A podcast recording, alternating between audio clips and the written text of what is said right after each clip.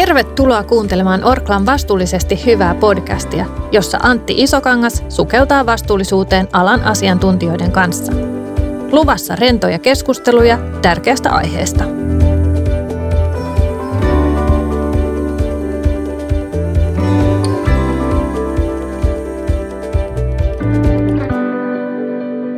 Tervetuloa kuuntelemaan Orklan vastuullisesti hyvää podcastin ensimmäistä jaksoa. Tässä podcastissa puhutaan vastuullisuuteen liittyvistä erilaisista osa-alueista ja näkemyksistä, vastuullisuuden monimuotoisuudesta ja välillä vähän vastuullisuuden monimutkaisuudestakin. Minun nimeni on Antti Isokangas ja mä Kotipizza Groupin viestintä- ja vastuullisuusjohtaja. Kotipizza Group kuuluu myöskin Orkla-konserniin.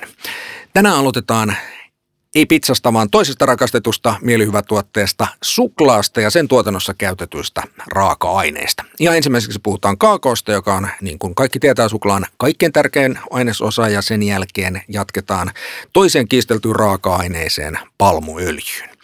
Tavoitteena on selvittää tänään, onko vastuullista suklaata olemassakaan. Meillä on täällä keskustelemassa kaksi huomattavasti minua kovempaa vastuullisuuden asiantuntijaa.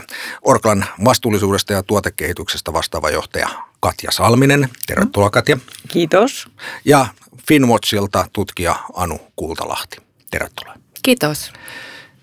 Ihan ensimmäiseksi, miksikä kaakaon vastuullisuudesta puhutaan niin paljon? Sehän on ihan erinomainen kysymys, että miksi siitä juuri puhutaan paljon – se on, on luonnollisesti kaikille tuttu ainesosa, jolloin se tuo, tuo sen aspektin, että se on hyvin lähellä meitä jokaista, ihan jokaista.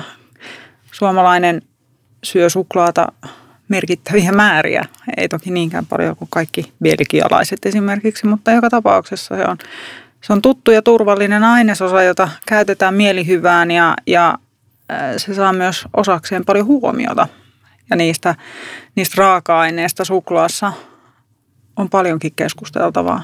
Kuluttajan tietoisuus on noussut ihan valtavasti kaakaan ja suklaaseen ja suklaan raaka-aineisiin liittyen. Mutta näistä asioista ei puhuttaisi, ellei siihen liittyisi myöskin erilaisia ongelmia. Minkälaisia on ne ongelmat, mitkä kaakaon hankintaan liittyy? Tosiaan joo, kaakaon liittyy useita vastuullisuusongelmia ja se on varmaan se tai ne on, ne on olleet myös tiedossa hyvin pitkään, mikä varmaan myös jo on yksi tekijä tässä, että miksi siitä puhutaan niin paljon, että kukaan ei ole varmaan voinut välttyä myös kuulemasta näistä ongelmista.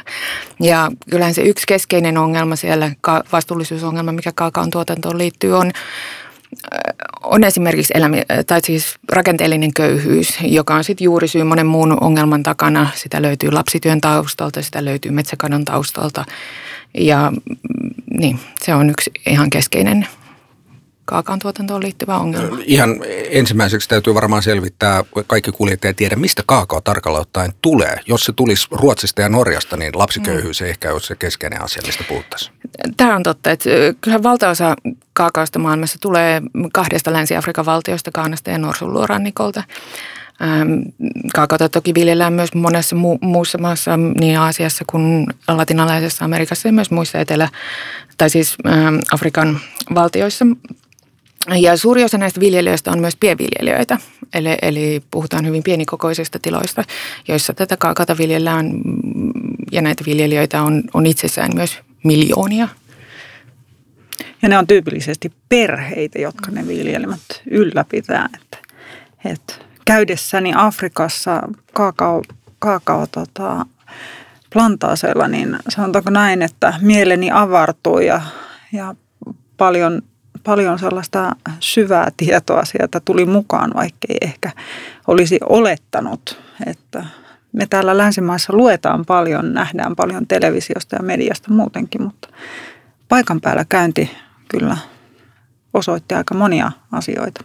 Mutta äh, monen raaka-aineen tuotantoon, erityisesti kehittyvissä maissa niin kuin Afrikassa, äh, liittyy kaiken näköisiä ihmisoikeuskysymyksiä ja niin edelleen. Miksi me puhutaan juuri kaakaosta? Mitä erityisesti kaakaoon liittyy?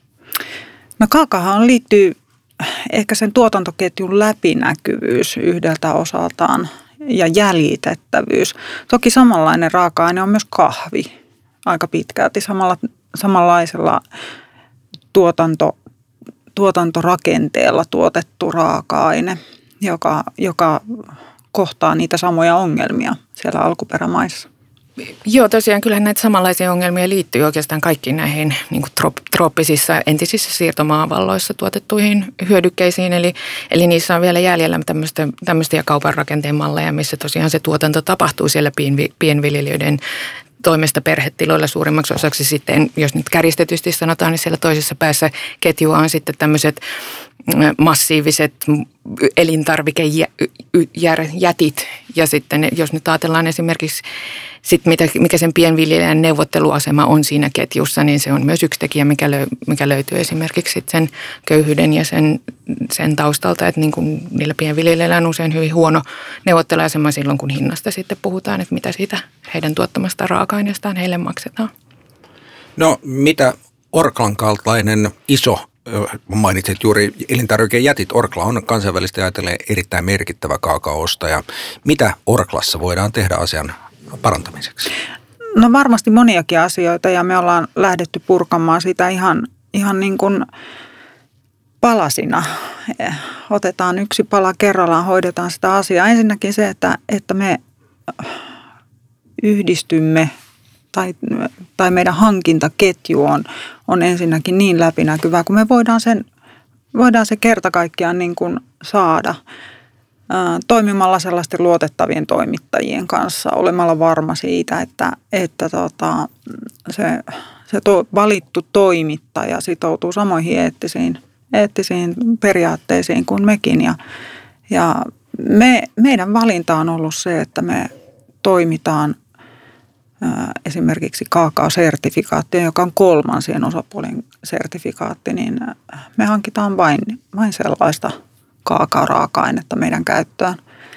Ja se on taas ollut sellainen niin kuin pitkällinen pohdinta, että kuka se sertifioija elin on ja, ja miksi juuri se ja miksi tämä toimii ja miksei joku toinen toimija. Niin, niin tota, se perustuu luottamukseen, niin kuin kaikki – mutta myös toisaalta siihen, että, että me löydetään niitä yhteisiä päämääriä parantaa niitä alkuperämaissa, niitä toimintaedellytyksiä, niitä elinympäristöjä. Ja me tehdään ne, se työ siellä. Me emme mene sinne, Orkla ei mene sinne olemaan suuri valkoinen valtias, joka hoitaa nyt tämän kylän kuntoon rakentaen koulun. Ei, tehdään se niin kuin siellä alkuperämaissa kuuluu tehdä, antaa autetaan heitä parantamaan.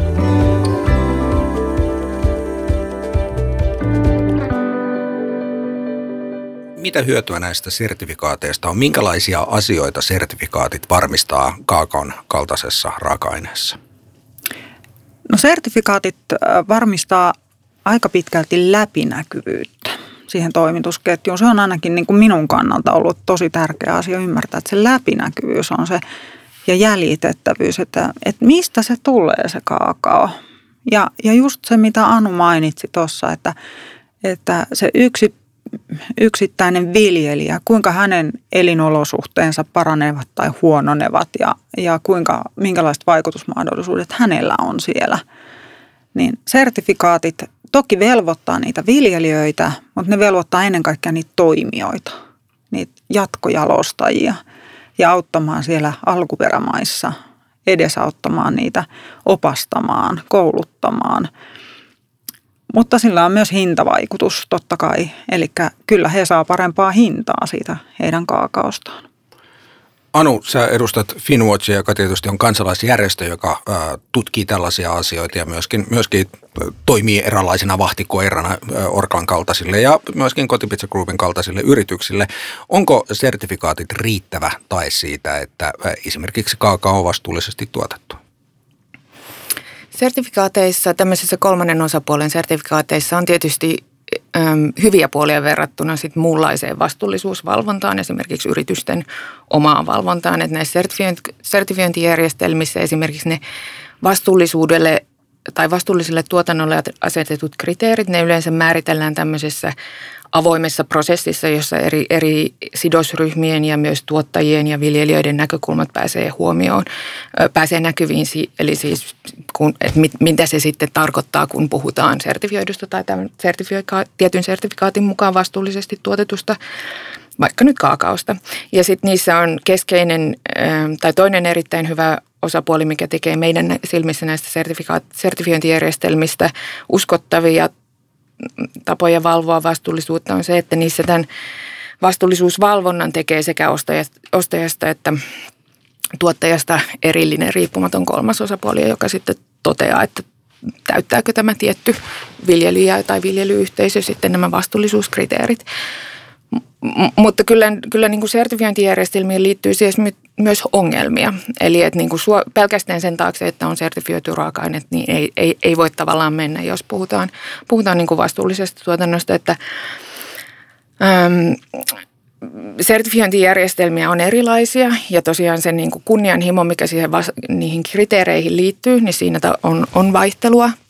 Ja sitten tietysti tähän niin kuin vastuullisuusvalvontaan itsessään voi liittyä tiettyjä ongelmia niin kuin käytännössä. Ja esimerkiksi kaakaoviljelyssä on nähty Länsi-Afrikan maissa mm, niin kuin semmoisia korruptioon ja muuhun liittyviä ongelmia, jotka on jossain määrin jopa vaarantanut koko sertifiointijärjestelmien niin kuin uskottavuuden ja integriteetin.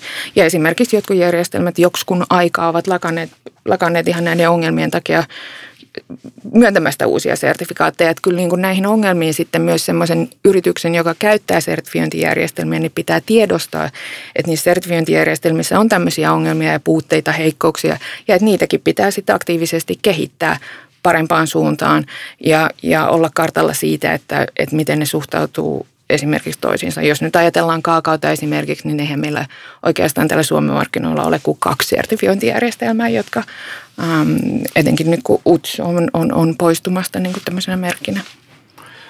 Tässä vaiheessa täytyy kertoa, että kaakaohan ei ole hirveän keskeinen raaka-aine pizzassa, joten kotipizzassa ei käytetä kovin paljon kaakaota. Meillä on myynnissä yksi tuote, Jymy tuplasuklaa, kotimainen vegaaninen jäätelö, jossa, jossa käytetään ikävä kyllä ei sertifioitua, mutta Kongosta tulevaa luomusuklaata, joka suojelee säilyttämään viimeisten villien vuorigorillojen aluetta. Näin suoralta kädeltä, onko tämä vastuullinen valinta? No kyllä Finwatch suosittelee ensisijaisesti näitä riippumattoman kolmannen osapuolen sertifiointijärjestelmiä semmoisena niin kuin, äh, vastuullisuuden valvonnan niin perustasona, jonka päälle sitten tietysti tarvitaan myös muuta toimintaa ja muuta, muita kehitysohjelmia. Että ei yksikään tämmöinen sertifiointijärjestelmä näitä massiivisia kaakaan tuotantoon, äh, kaakaan tuotantoon liittyviä ongelmia, mistä mekin tässä on puhuttu, niin ei yksikään sertifiointijärjestelmä yksin pysty niitä, niitä ratkaisemaan. Että tähän tarvitaan kyllä paljon semmoisia suurempia ja systemaattisiakin muutoksia. Ja esimerkiksi yksi, yksi tämmöinen su, suurempi systemaattisempi muutos, mitä mekin Finwatchissa ollaan ajettu, niin olisi esimerkiksi tämmöinen yritysvastuulaki. Että toistaiseksi nämä niin kuin vastuullisuustoimenpiteet perustuu yritysten vapaaehtoisuuden pohjalta tekemiin toimenpiteisiin. Sertifiointijärjestelmien käyttö on esimerkiksi yrityksille vapaaehtoista. Mutta jos katsotaan taas niin kuin nimenomaisesti kaakaon tuotantoa, niin tosiaan nämä kaakaon tuotannon ongelmat on esimerkiksi olleet pitkään tiedossa. Nämä ensimmäisiä tämmöisiä yritysten omia aloitteita, esimerkiksi lapsityön kitkemiseksi tämmöiset sitoumukset, solmittiin jo niin kuin 2000-luvun alussa. Ja niissä oli tämmöisiä tavoitteita siitä, miten lapsityö kitketään ensin 2005. Sitten sitä on niin kuin sitä dedistä on niin kuin lykätty taaksepäin, eikä sitä tavoitetta olla vieläkään saavutettu. Niin kuin pelkästään Gaanassa ja Norsuluurannikolla puhutaan tälläkin hetkellä noin viimeisten arvioiden mukaan noin yli kahdesta miljoonasta lapsityöläisestä, jotka on kaakaoviljelytiloilla töissä. Eli niin kuin nämä ongelmat on ihan hirveän koukkaita ja jossain määrin nämä toimenpiteet, mitä toistaiseksi on otettu, niin on, näyttäytyy sitten loppujen lopuksi aika pieniltä sen rinnalla, että mitä niillä on oikeasti saatu aikaa. Ja sen takia tähän tarvittaisiin tämmöinen niin kuin, semmoinen, semmoinen ratkaisu, missä siis kaikilta yrityksiltä, jotka toimisivat tässä, niin vaadittaisiin ihmisoikeuksista huolehtimista niihin, niiden omissa tuotantoketjuissa. Ja meidän mielestä se ratkaisu tähän olisi esimerkiksi tämmöinen yritysvastuulaki.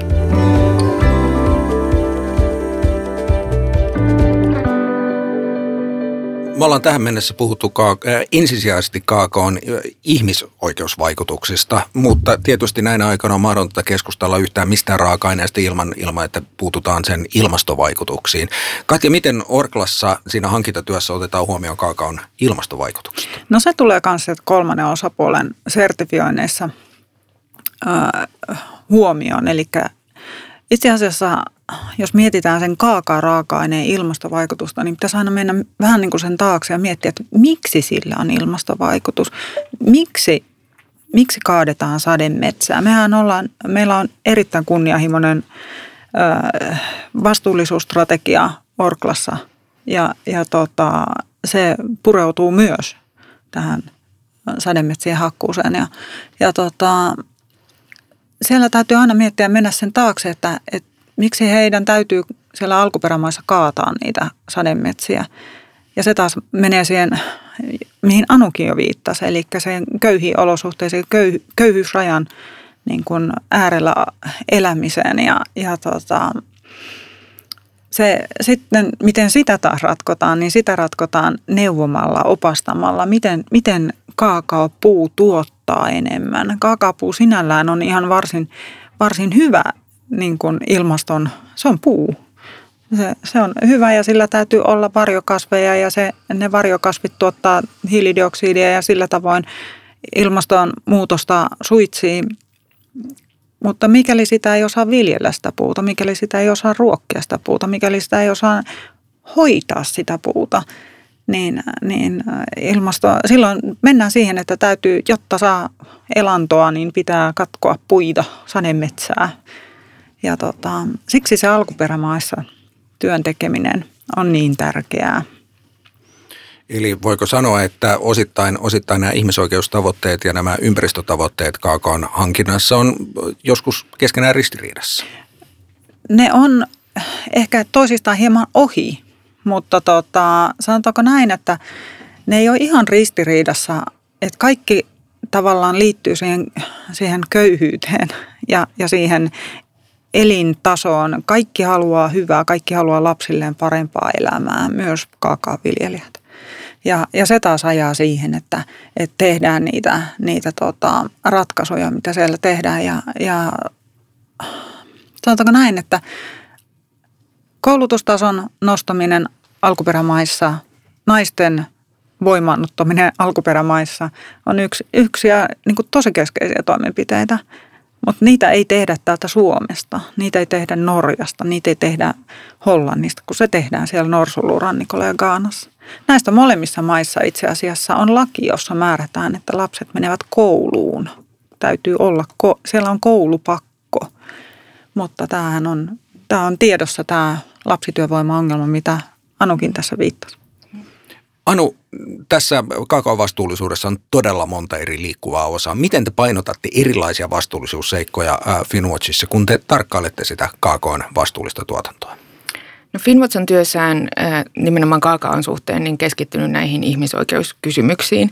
Ja tosiaan tässä on nyt monen kertaan mainittu, että tämä köyhyys on tämmöinen keskeinen kaakaon vastuullisuuteen liittyvä ongelma, niin taas se keskeinen ratkaisu siihen köyhyyteen ja missä myös voidaan vaikuttaa täältä Suomesta ja Norjasta käsin, ää, niin olisi myös se viljelijän siitä kaakaosta saama hinta. Eli siis viljelijöille pitäisi taata siitä kaakaosta tämmöinen hinta, joka takaa heille elämiseen riittävän toimeentulon. Ja se on esimerkiksi semmoinen, semmoinen mitä näissä tällä hetkellä käytössä olevissa sertifiointijärjestelmissäkään ei ole huomattu, että tähän on nyt pikkuhiljaa herätty ja näitä niin kuin elämiseen riittävään toimeentuloon liittyviä referenssihintoja on alettu laskemaan, mutta vielä ei olla ihan siinä vaiheessa, missä niitä niin kuin laajasti toimeenpantaisiin. Se on, se on semmoinen keskeinen asia, mitä mekin, mekin niin kuin ajetaan Finmotsissa. Katja, näin lopuksi, mikä on sinun ja Orklan seuraava painopiste, kun puhutaan kaakaon vastuullisuudesta? No seuraava painopiste on se, että me implementoidaan äh, meidän Rainforest Alliance merkit meidän kaakaota sisältäviin tuotteisiin, plus että meillä on, meillä on myös meidän Hasselpähkinä hankinta nykyään sertifioitua ja vastuullista. Se on se meidän seuraava steppi. Kiitos Katja ja Anu. Pidetään tässä vaiheessa pieni tauko, nimittäin jokaisessa vastuullisesti hyvää podcastin jaksossa soitetaan yhdelle Orklan asiantuntijalle, joka työskentelee silloinkin puheena olevan aiheen parissa työkseen. Ja tässä jatkossa me soitetaan Lahden toiselle puolelle Viroon Kristiina Lahelle, joka vastaa Orklan kaakao-ostosta ja juuri saattanut päätökseen työn uuden kaakaostrategian tiimoilta.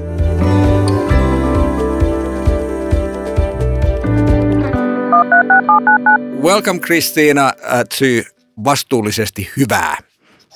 Thank you very much, Antti. It's good to be here. Uh, we're very glad you are. Uh, I understand you have been working on Orkla's cocoa strategy. What can you tell us about it?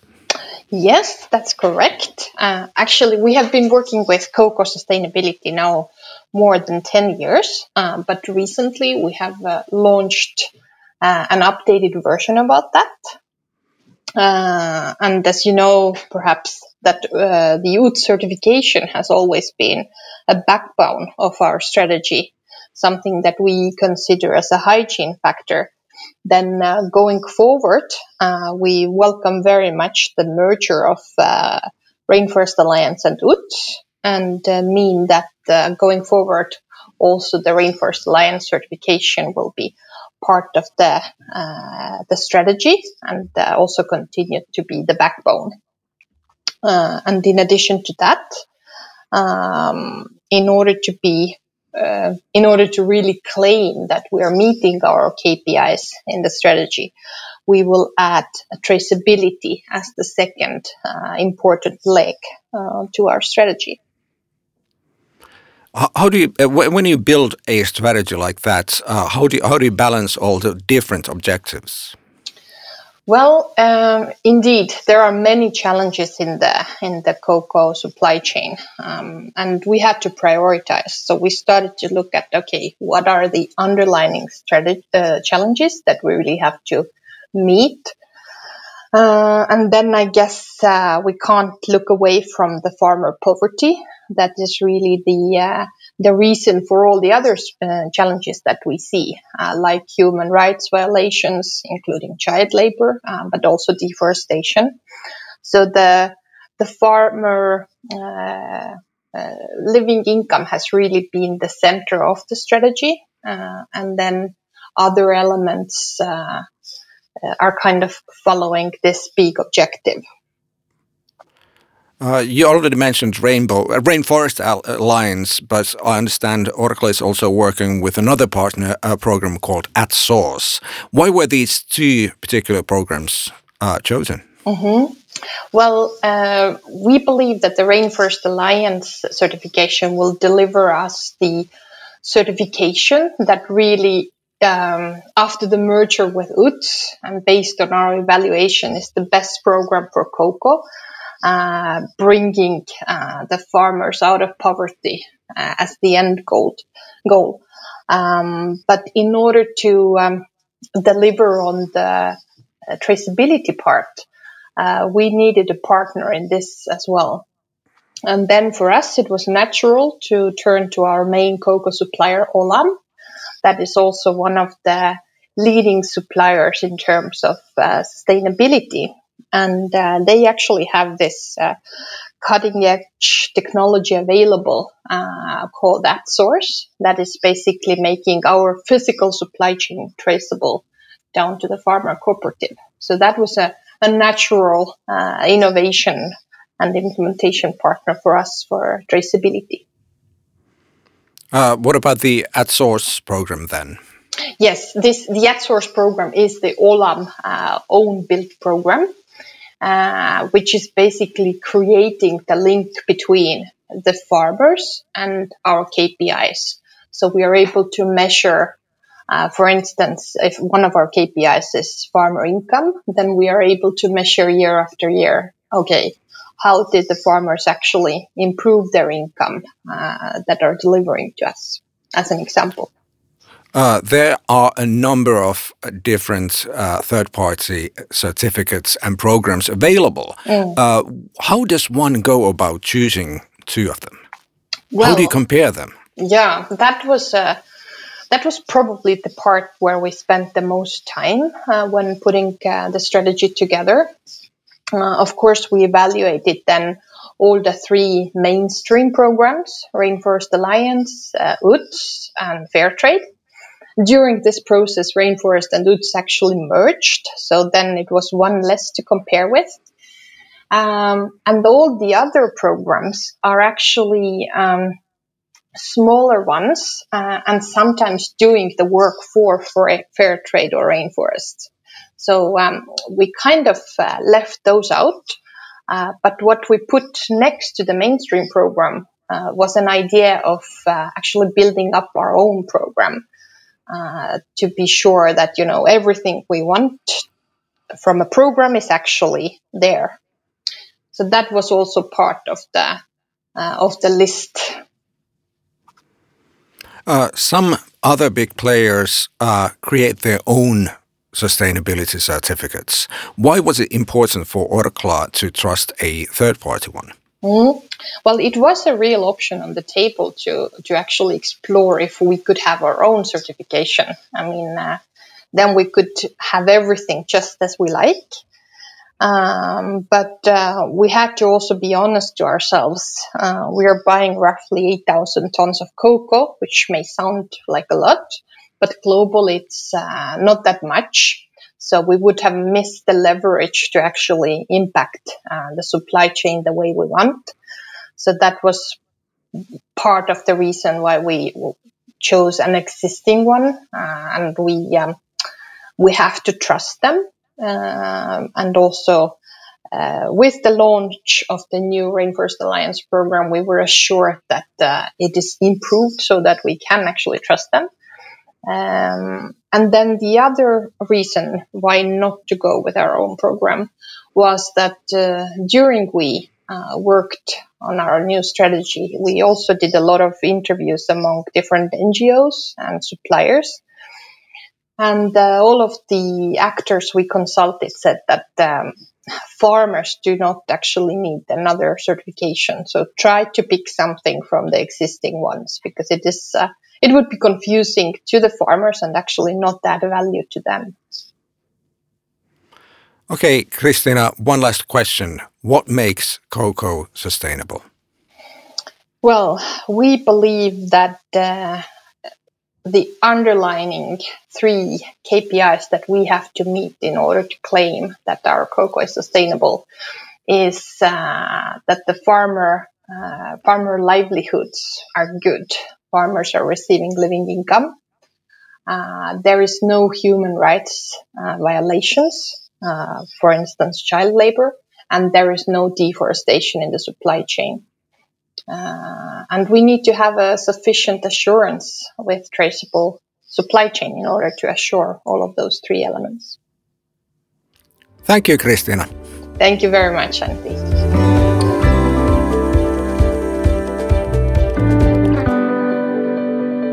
Katja ja Anu, miltä Kristinan näkemykset Orklan kaakaostrategiasta kuulosti teidän korviin? Anu, onko todellakin aina parempi luottaa kolmannen osapuolen sertifikaattiin tämmöisen yrityksen oman sertifikaatin sijasta? No kyllä me Finwatchissa suositellaan ensisijaisesti näiden kolmannen osapuolen sertifikaattien käyttöä, että meidän mielestä tämä riippumattoman kolmannen osapuolen suorittaman valvonta tässä lisää, lisää tälle järjestelmälle uskottavuutta. Mutta toki tähän niin kuin sertifikaattien päälle tarvitaan myös lisätoimia yrityksiltä, että nämä ongelmat, mitä kaakaan tuotantoon liittyy, on kuitenkin sen verran massiivisia, että pelkällä sertifikaateilla niitä ei, ei, ei valitettavasti ratkaista. Mun mielestä tuossa Kristinan puheenvuorossa oli tosi mielenkiintoista tuo myös, että tuo niin kuin viljelijöiden näkökulma, minkä hän nosti esiin, että, että viljelijät oli myös sanoneet itse, että he ei halua uutta ohjelmaa, että niin kuin, ähm, mieluummin valitkaa joku jo näistä olemassa olevista. Ja se on myös semmoinen, mihin me ollaan törmätty, ei vaan niin kuin kaakaoviljelyssä, vaan monessa oikeastaan millä vaan tahansa alalla ja tuotannossa. Että et kun on, on kauheasti päällekkäisiä vastuullisuusvaatimuksia yrityksillä, niin se monesti aiheuttaa semmoista niin kuin auditointiväsymystä ja kaikenlaista tämmöistä. Ää, ja vaatii tietysti myös sitten viljelijöitä itseltään tai tuottajilta itseltään lisäinvestointeja, että pystytään vastaamaan ja seuraamaan näitä eri ohjelmia. Niin mun mielestä se oli myös mielenkiintoinen pointti, mikä tässä tuli esiin. Katja, miten tämä uusi Orklan kaakaostrategia vaikuttaa sinun työhösi? No se on kyllä hyvä kysymys. Tämä on ollut pitkä työ. Mä oon ollut siinä mukana ihan alusta asti.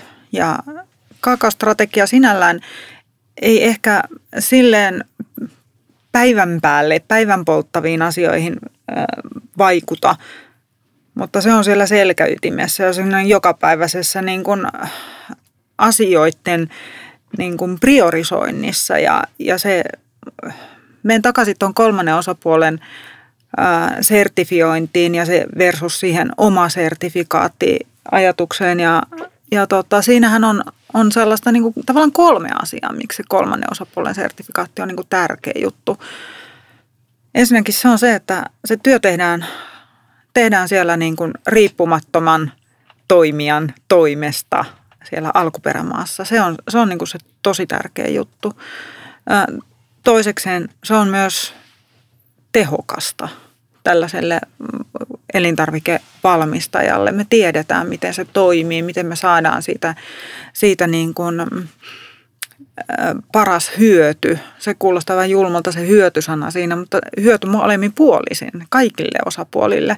Ja sitten, sitten se kolmas on se, että, että kyllä me, se on ihan tutkittua tosiasia, että kuluttaja luottaa kolmannen, kolmannen osapuolen sertifikaattiin enemmän kuin jonkun yrityksen oman. Että jos siinä olisi lätkästynä päälle, että Orklan sertifioimaa kaakaota, niin, niin se, se ehkä ei herätä sellaista luottamusta kuin se, että se on, se on oikeasti kolmas osapuoli, riippumaton osapuoli. Hienoa. Kiitos Katja ja kiitos Anu. Siirrytään seuraavaksi keskustelemaan palmuöljystä.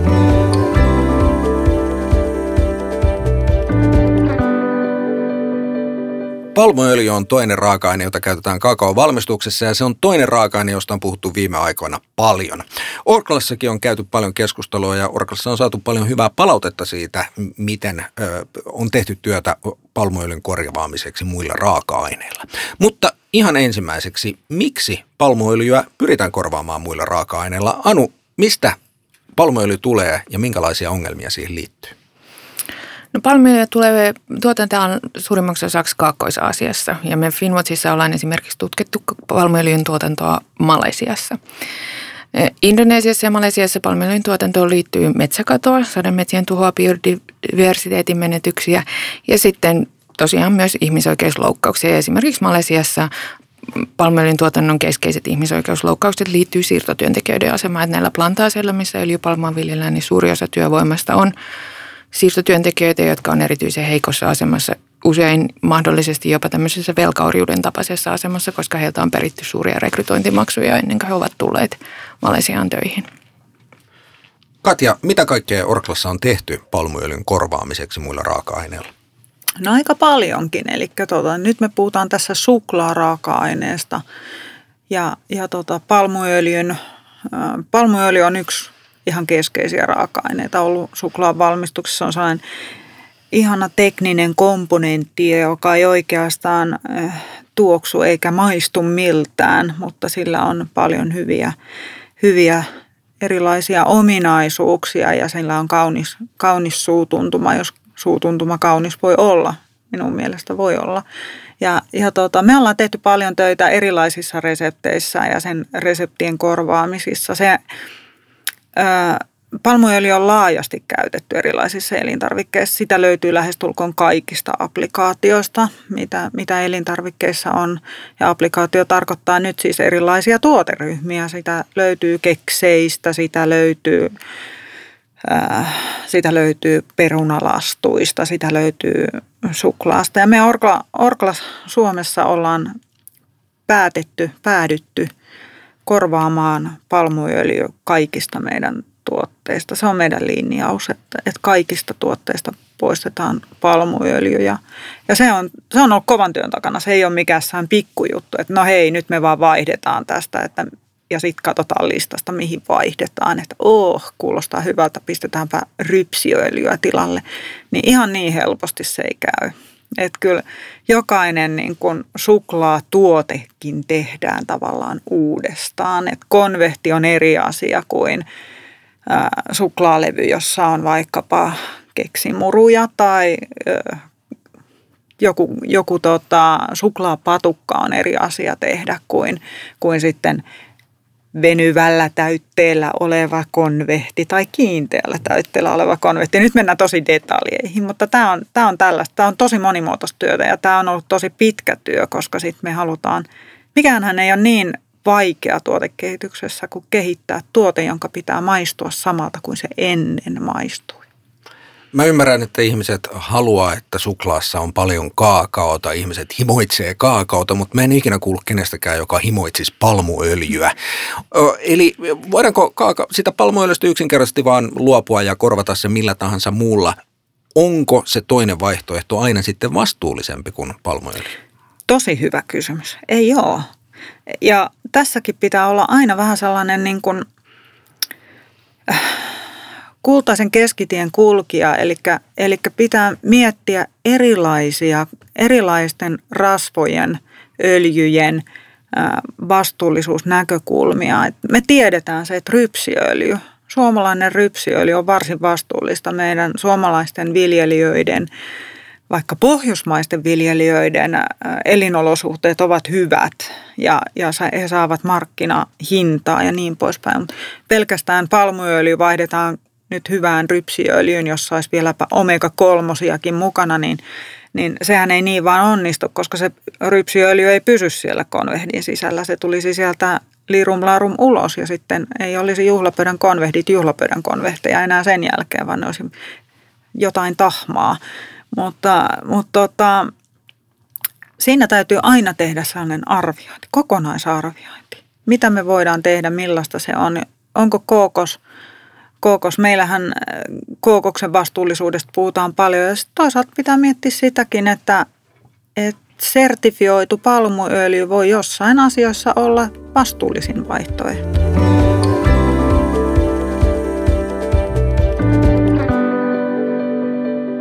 Anu, kun sä puhuit äsken kaakaon sertifikaateista, niin kuinka paljon sä tiedät palmuöljyn sertifikaateista? Onko siinä nämä sertifikaatit aina se vastuullisen vaihtoehto, jos ne tulee kolmannelta riippumattomalta osapuolelta? No kyllä tässä palmuöljyn kohdalla meidän suositus on sama, että silloin jos palmuöljyä käytetään, niin silloin pitäisi meidän mielestä käyttää tämmöisen riippumattoman kolmen osapuolen sertifioimaa palmuöljyä. Mutta kyllä ne, tässäkin ne niin kuin samat ongelmat, joista tuossa kaakaon pohja kohdalla puhuttiin, mitä sertifiointiohjelmiin riittyy, niin kyllä nekin pätee myös palmuöljyyn. Että pelkästään se sertifiointi ei välttämättä aina riitä. Että kyllä, kyllä kun tuossa viittasin siihen, että Finmots on tehnyt tutkimuksia Malesiassa näillä plantaaseilla, niin monet niistä tiloista, mitä mekin on tutkittu ja mistä me on näitä vakavia ihmisoikeusloukkauksia löydetty, niin on kuitenkin olleet sit sertifioituja myös. Eli kyllä näiden sertifiointijärjestelmien pitää niin kuin myös petrata sitä omaa, omaa toimintaansa. Niiden tulee niin kuin nostaa sitä kriteeristön kunnianhimon tasoa, niiden tulee parantaa sitä valvontaa ja niiden tulee parantaa sitä jäljitettävyyttä myös. Minkälaisia äh, korvaavia äh, tuotteita on sitten palmuöljylle ja minkälaisia ongelmia niihin liittyy, paitsi että se rypsiöljy ei pysy siellä konvehdin sisällä? No tota, se tietysti riippuu siitä, että mikä se, mikä se korvaava, korvaava aineosa on ja millaisesta tuotteesta puhutaan. Että kyllä, kyllä tos, noihin varmasti noihin muistakin tropi, tropiikista tuleviin öljyihin tai millä sitä sitten korvataan. Mä en itse asiassa tiedä, millä kaikella palmuöljyä voidaan korvata, mutta niihin liittyy varmasti sitten myös omia vastaavanlaisia ongelmia. Mutta tämä nyt ei ole itse asiassa kovin hyvä vastaus tähän kysymykseen, koska me ei olla niitä kauheasti tutkittu, niitä korvaavia aineita. Mä voin vaikka jatkaa Antti tähän vielä, että tota, suklaatahan ei synny, jollei siinä ole riittävä määrä kaakaota. Mutta suklaassa ei määritellä, että sillä pitää olla palmuöljyä. Eli sen osan siitä voi korvata jollain muulla, mutta, mutta millä sen korvaa, niin se onkin se tricky question. Äh, kun puhutaan suklaan kaltaisesta hirkuttelutuotteesta, niin miten huolehditaan siitä, että maku ei kärsi, koska suklaahan ei ole suklaata, jos ei se maistu hyvältä? Siinä se onkin.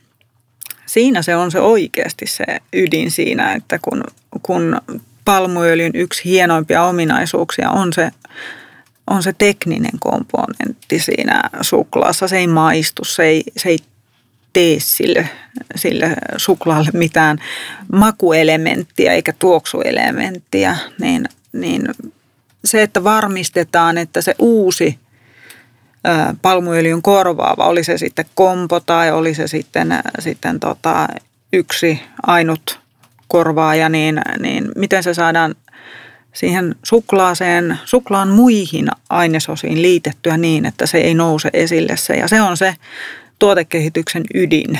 millä se saadaan maistumaan juuri oikealta ja saadaan maistumaan siltä, mitä Antti pikkupoikana muistaa maistaen, maistessaan juhlapöydän konvehti sitä omaa herkkukonvehtiaan siellä ja muistaa sen makumuiston, että se onkin just se sama. Kiitos Katja ja kiitos Anu.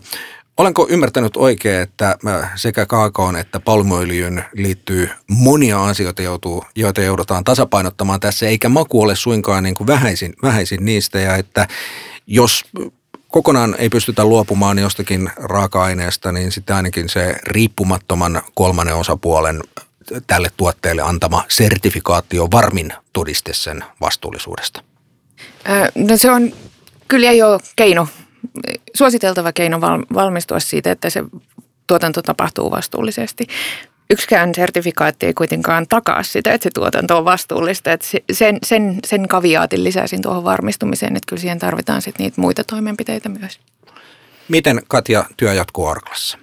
Työ jatkuu edelleen elintarvikkeiden tuotekehityksen parissa niin, että, että me, meidän, meidän tota, Suomessa valmistetuissa tuotteissa ei edelleenkään sitä palmuöljyä ole jatkossakaan. Eli uusien tuotteiden kehityksessä palmuöljy ei ole valmistusaineen listalla. Konsernissa toki tällaista linjausta ei ole tehty, eli meillä konsernilinjaus on se, että, että käytetty palmuöljy on kolmannen osapuolen sertifioimaa, eli kaikki se palmuöljy, mikä tuotteesta löytyy, on silloin sertifioitua. Kiitos Katja. Kiitos Anu. Kiitos. Kiitos.